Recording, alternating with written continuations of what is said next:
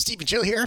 Hello. Welcome to the Land Academy Show, entertaining land investment talk. I'm Stephen Jack Butala. And I'm Jill DeWitt, broadcasting from sunny Southern California. Today's Jack Thursday, and I'm going to talk about how there's always a solution.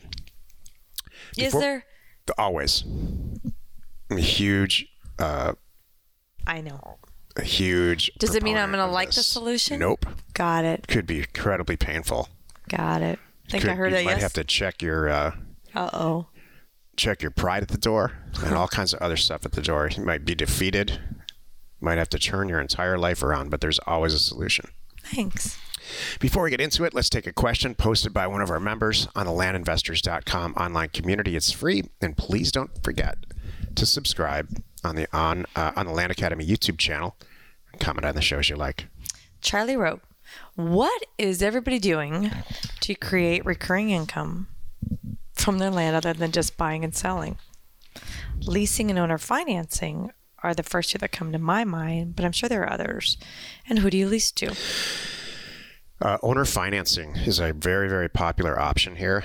Um, we have tons of people in our group who buy a property for five grand, sell it for two hundred dollars down, two hundred dollars a month. Uh, you know, and the sale price is twenty thousand dollars. This has been going on forever.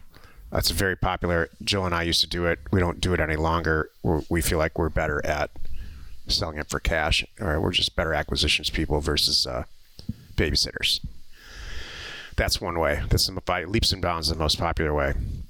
If uh, you have commercial property in an urban area, leasing property, if it's zoned correctly, to like construction crews or uh, for RV storage, or that's very popular and extremely profitable. In fact, mobile home parks are based on this model where you just le- lease the land. You put your own mo- tenant would put their own owner would put their own mobile home on that uh, park, pay two or three or four hundred dollars a month for a pad lease, and everybody's happy. It's incre- incredibly f- affordable for the owner and incredibly profitable for the park owner. That's a great option. There's two. The reason I put this in here? Two new ones that popped up recently. Um, one is buying a piece of rural land, making sure that it's very usable, and then VRBOing it out as campground land for thirty or forty dollars a, a, a night. It's very popular as long as the use, again, the zoning's correct. To my knowledge, in most places, especially if it's county land, there's no reason that you would that would be restricted in any way.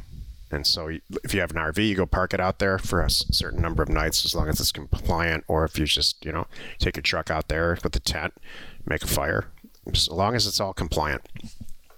That's very, very, very profitable. You can buy in uh, certain places, even in Los Angeles County, you can buy property for four or five thousand dollars and start renting it out for thirty or forty dollars a night.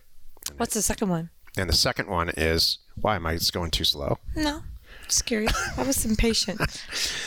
The second one is putting up some type of structure like a yurt, and uh, there's this all over Discord right now, where Cool. you take that VRBO land rental model and make it just a little bit more attractive. used to be a, year, a couple years ago, it was uh, Airstreams.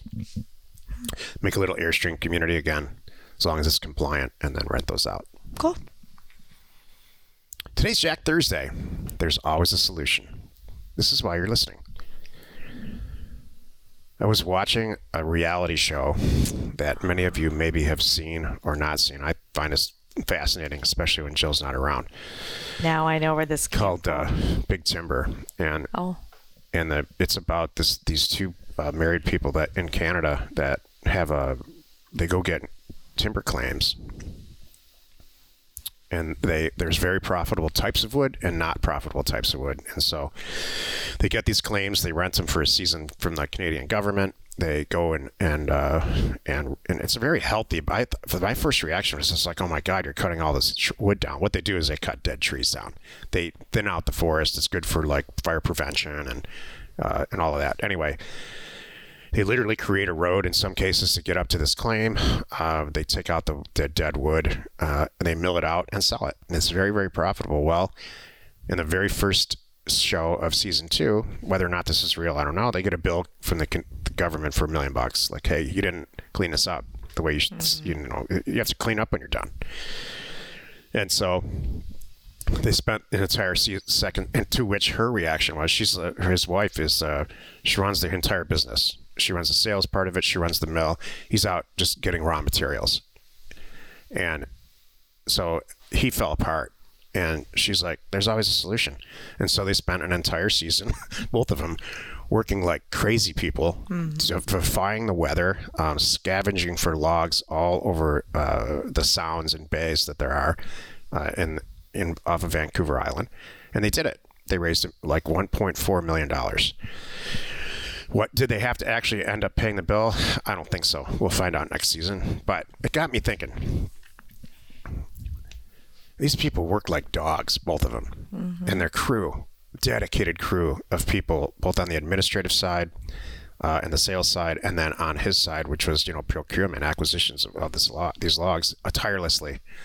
Machinery's breaking down, so I'm sitting there watching this, you know, with a cold drink in my hand, sitting on the couch, thinking, I was saying with your I'm, feet I'm the biggest oaf there ever is, ever was. And what Jill and I do is very crazy profitable, uh, but it wasn't always like that.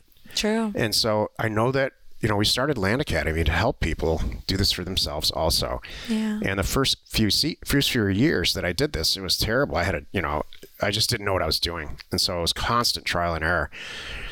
Uh, by the time Jill arrived, which is several Oh, years later, back doing deals, not Land Academy. No Land Academy. No, no, yeah, I'm sorry. Yeah, yeah. This is not Land Since- Academy. We're yeah, talking we about buying and failed. selling land. Like, well, wait a minute. I was here a couple of years ago. That's not what he meant. He meant just yeah, in the buying and- 90s, buying and selling land. learning how to do this before we share this with you. Yeah.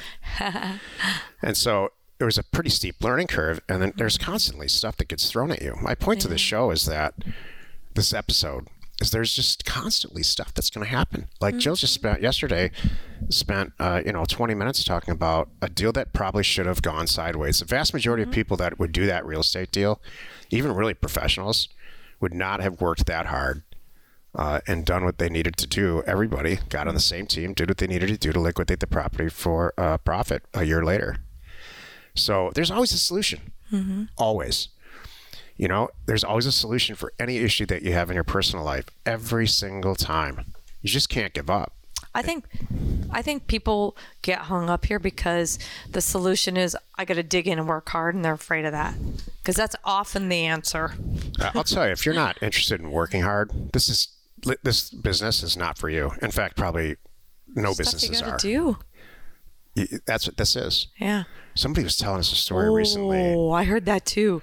Wait, I know what it is you're talking about. Yeah. Same thing.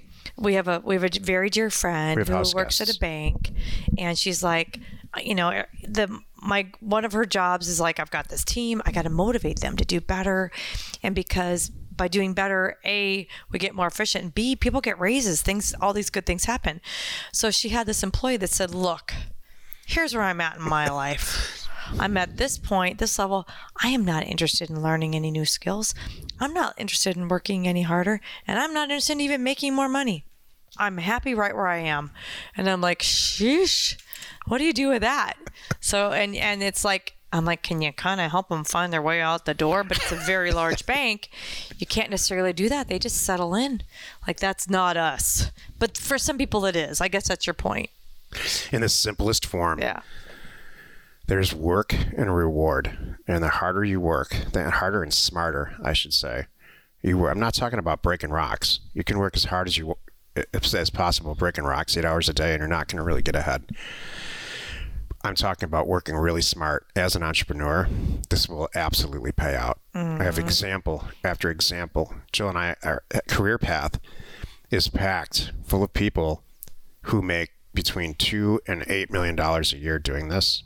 Uh, you know, and they join career path to maybe pick up some pointers. Largely, a lot of them join because they want to share their story with young people who are newer and let them know that it's possible in a really helpful, fantastic way, in my opinion. That's what Joe and I are sitting here doing right now. So And there's just a solution. There's there's always a solution, and I didn't know this about Joe when I met her, but it turned out that she we she and I were uh, really really similar about this. Like we neither one of us will stop. No.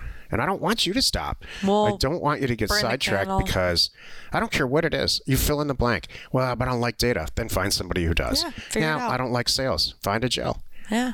You know, uh, Learn I don't have any money. have well, then use deal funding. I mean, we have an answer for all of this. Um, that's what Land Academy, step by step, product by product, has addressed all these issues, these concerns that people have, t- and we, we're here to try to, to make it a lot easier. But that doesn't mean there's an easy button. There is no easy button to this, and there never will be. If if there was a, there are many people who join this group um, because they innately want to make it all automated, and I, and they're usually software engineers, and I understand that.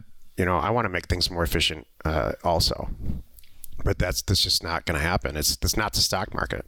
Well, there's things that you can. We do that, but then there, but that you can't totally walk away. The variance in market, there's a variance in this market, a pretty substantial variance in any market where you can buy a piece of real estate that's worth $100,000 for 25 grand just because that person wants to sell it that day. Right. That's amazing to me. I'll never ever get over that.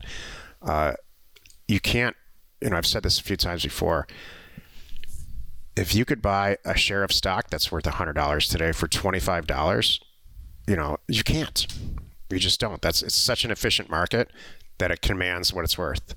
And so real estate's not like that. And that for, to me is a massive amount of mm-hmm. op- opportunity. Exactly. Happy you could join us today. Five days a week. You can find us here on the Land Academy Show. Tomorrow's Jill Friday, and she's going to talk about the concept of mailer excitement. You are not alone in your real estate ambition. Yep. We had a mailer, just a large one that I talked about earlier this week, and we got notice Hasn't from hit yet. notice from offers to owners that it was in the mail. You know, Right. they notify you as as they're working on it. And Jill got all giddy. I don't know. Like, yay! She's like- I love it. She's, she loves when the mail hits. Yay, we'll talk about that tomorrow. Hey, thanks for tuning in. We hope you find our content valuable and we really do appreciate your support. If you haven't already, please zip on over to our YouTube channel and hit the subscribe button. We, are Jack and Jill. An Information inspiration. to buy undervalued property.